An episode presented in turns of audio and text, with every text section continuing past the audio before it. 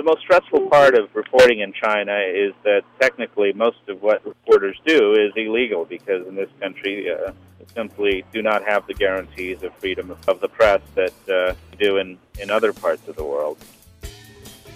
This is CD Chinacast, a production of ChinaDigitalTimes.net.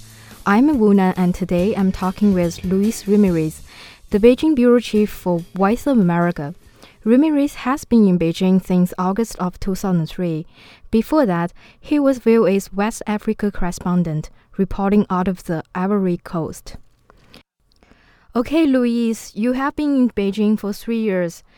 My first question is How has China changed during the time you've been there?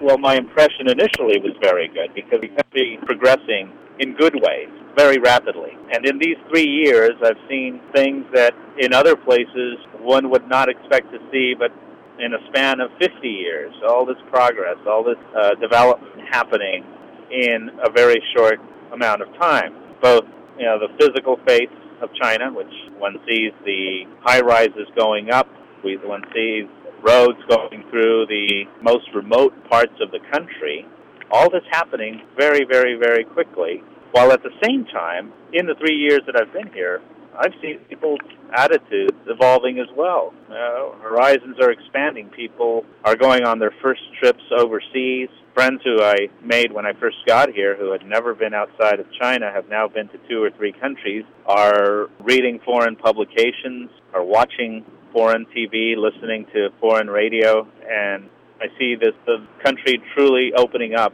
before my eyes. So can you tell me what is the most impressive place you've been traveling in China? Um, that's a hard one because every story has been really, I mean, every part of the country has been very interesting. I mean, it's not all been beautiful. I can tell you that I, one thing I really dislike is going from provincial capital to provincial capital and seeing all of them pretty much starting to look the same, uh, built on the same pattern of concrete and white tile and glass and it would be nice to see some of the original character of each city, of each region left, if not intact, at least enough of it left so that one could appreciate the individuality of each of China's provinces. That said, despite all of the ugly new construction, every place that I've been in China is fascinating because of its own individual culture, and that survives in people. Um, the people that one talks to, in the dishes, in the local culture, that's intact it's very hard to say which story is the best because every part of China is so interesting. I can tell you in terms of physical city, Tibet is hard to rival. Eastern China, one thinks of cities that are heavily built up, I should say. You know, highways going everywhere and people everywhere. But then you have the expanses of Western China, like Gansu province, where you could drive for hours and not see another human being that outsiders don't really get to know. It's not included in the tour packages usually. Can you describe both one of the most frustrating and one of the most rewarding moments as a reporter in China?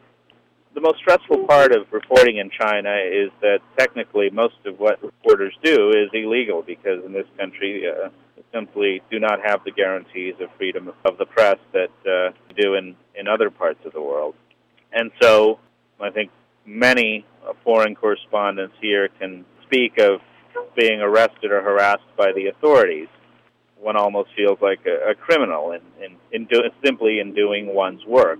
The government uh, requires permission, formal permission to, to travel to places, and then once one gets to the places where one is going, there the local authorities want to have full control of coverage.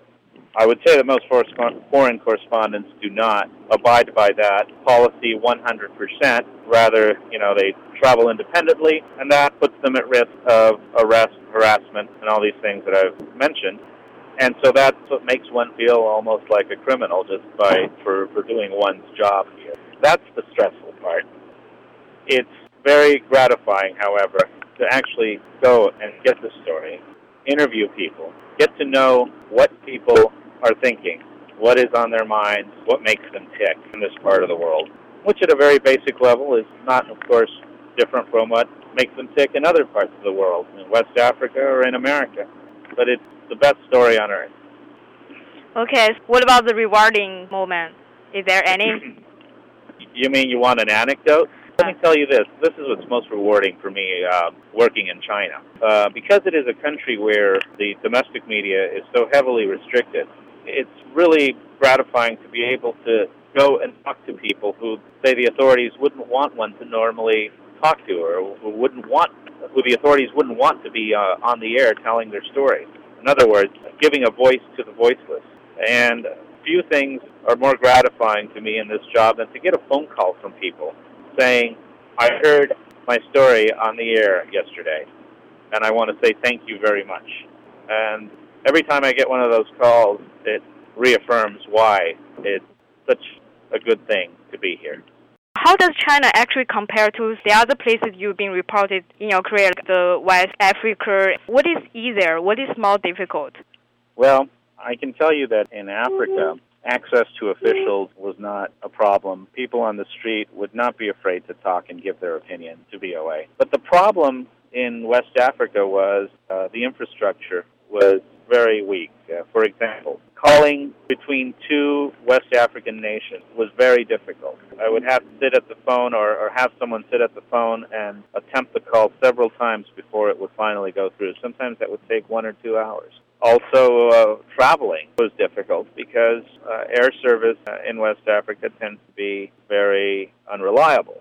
Flights get canceled very often. Airlines go bust.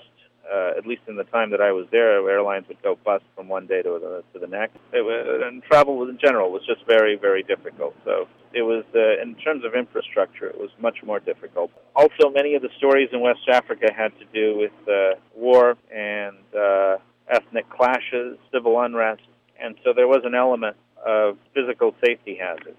In China, the infrastructure is very good. One can get to any part of the country virtually any part of the day. There are flights leaving all the time. Uh, travel's inexpensive. The telephone system is very good. I can call you in the United States. You can call me in China at any time, and the call will go through on the first try. Usually, high-speed internet is excellent. However, here access to officials is very limited. In West Africa, the hard part was putting the call through. Many cabinet ministers would talk to you. Here, the call goes through, but they won't answer the phone. Okay, thanks, Luis Ramirez. This is Wunan, and you've been listening to CDT ChinaCast.